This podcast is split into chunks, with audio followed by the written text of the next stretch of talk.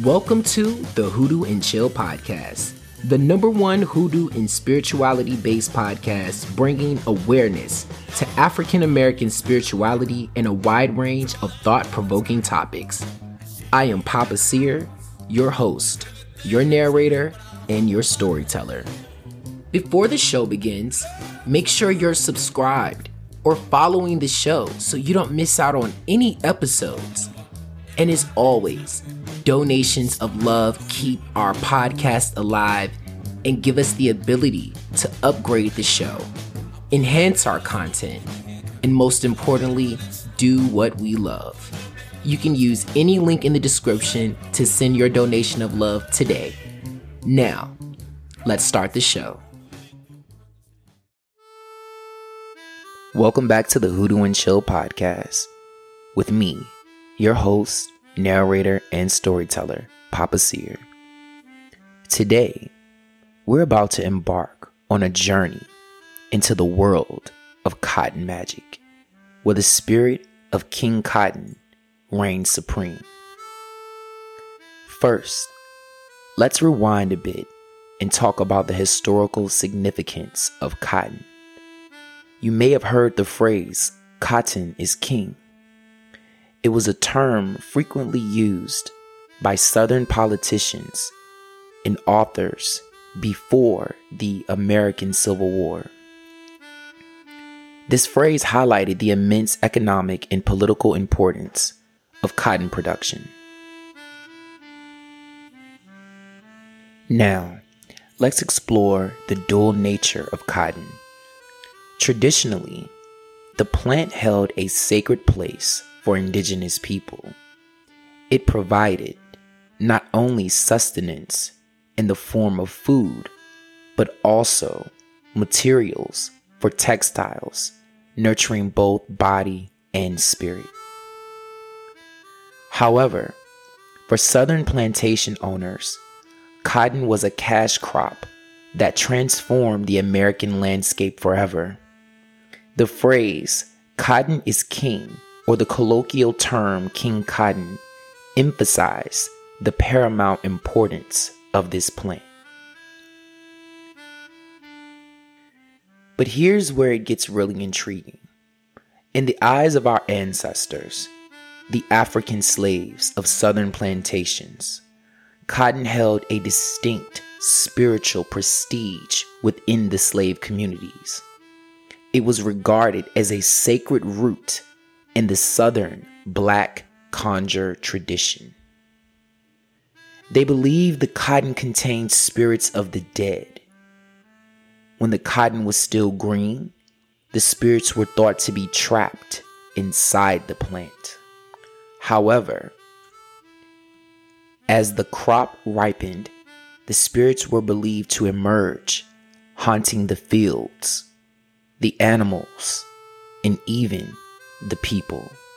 The old folks say, one cold December night, after a heavy snowstorm, some horses were in a cotton field. But when the spirits of long dead Indians arose and mounted the horses, the next morning, not a single horse was alive. Now, let's talk about the medicinal side of cotton. It wasn't just a crop, it had a place in folk medicine too. For instance, it was used as a remedy for toothaches, often chewed. Slaves also utilized a decoction of powdered cotton root bark as a sexual stimulant. Interestingly, this same remedy was employed to induce miscarriages. And then there's gossypol, a yellow pigmented poison found in cotton seeds, which had a dual role both as a weapon and in low dosages, it was used as a medicine. The mystique of cotton doesn't stop there. Cotton was also associated with signs and omens. For instance, if you dreamed of cotton, it was believed you'd soon find yourself picking it. Here's a fascinating one. If a slave found a cotton ball with no cotton, it was seen as a dangerous omen, signifying the potential sale of someone's family member. This curse had a unique ritual to break it. A person was believed to stop everything they were doing instantly and were to slowly count to 10. On a lighter note, they believed good luck would come to anyone who made love in a cotton field during the daytime during harvest season. Finding a twin cotton ball held a special meaning. If an unmarried girl found one, it was believed that one of her suitors would marry her soon. However, if a newlywed couple stumbled upon it, they would expect twins within a year. And for young couples, keeping a cotton ball as a symbol of their marriage was a tradition. If it turned white, the marriage was believed to be successful. But if it changed to a creamy color, it was thought that the couple might soon separate. And to ensure that a couple would never lack money, they would sleep on a cotton mattress on their wedding night.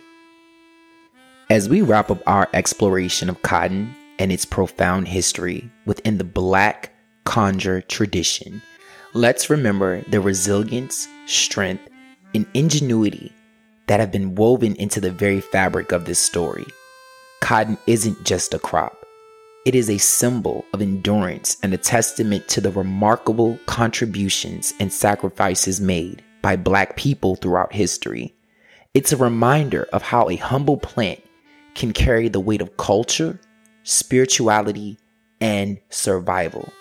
So let's honor this history, celebrate the accomplishments, and continue to learn from the past. Together, we can weave a future where every thread of our diverse tapestry is valued and appreciated. Thank you for joining us on this journey throughout the heart of history. In closing, dear friends and fellow seekers of wisdom and magic, we've delved into an enchanting world of hoodoo and black conjure today. But the journey doesn't have to end here. To immerse yourself even further into the rich traditions of hoodoo, black conjure, and root work, we invite you to join us during Hoodoo Heritage Month, starting October the 3rd, 2023. It's a five week transformative journey that promises to deepen your understanding and connection with these powerful traditions. For all the details and to reserve your spot, simply visit hoodooconjurerootwork.com. We can't wait to explore, learn, and grow together with you. Until then, May your path be illuminated with the magic and wisdom of your ancestors. We'll see you in October. Thanks for listening to the Hoodoo and Chill podcast. Be sure to follow and subscribe wherever you get your podcasts. Leave us a five star rating and let us know how much you enjoyed the show. As always, donations of love keep our podcast alive and give us the ability to enhance our content please use one of the donation links in the description to send a donation of love today. And we'll see you on the next episode of Hoodoo and Chill.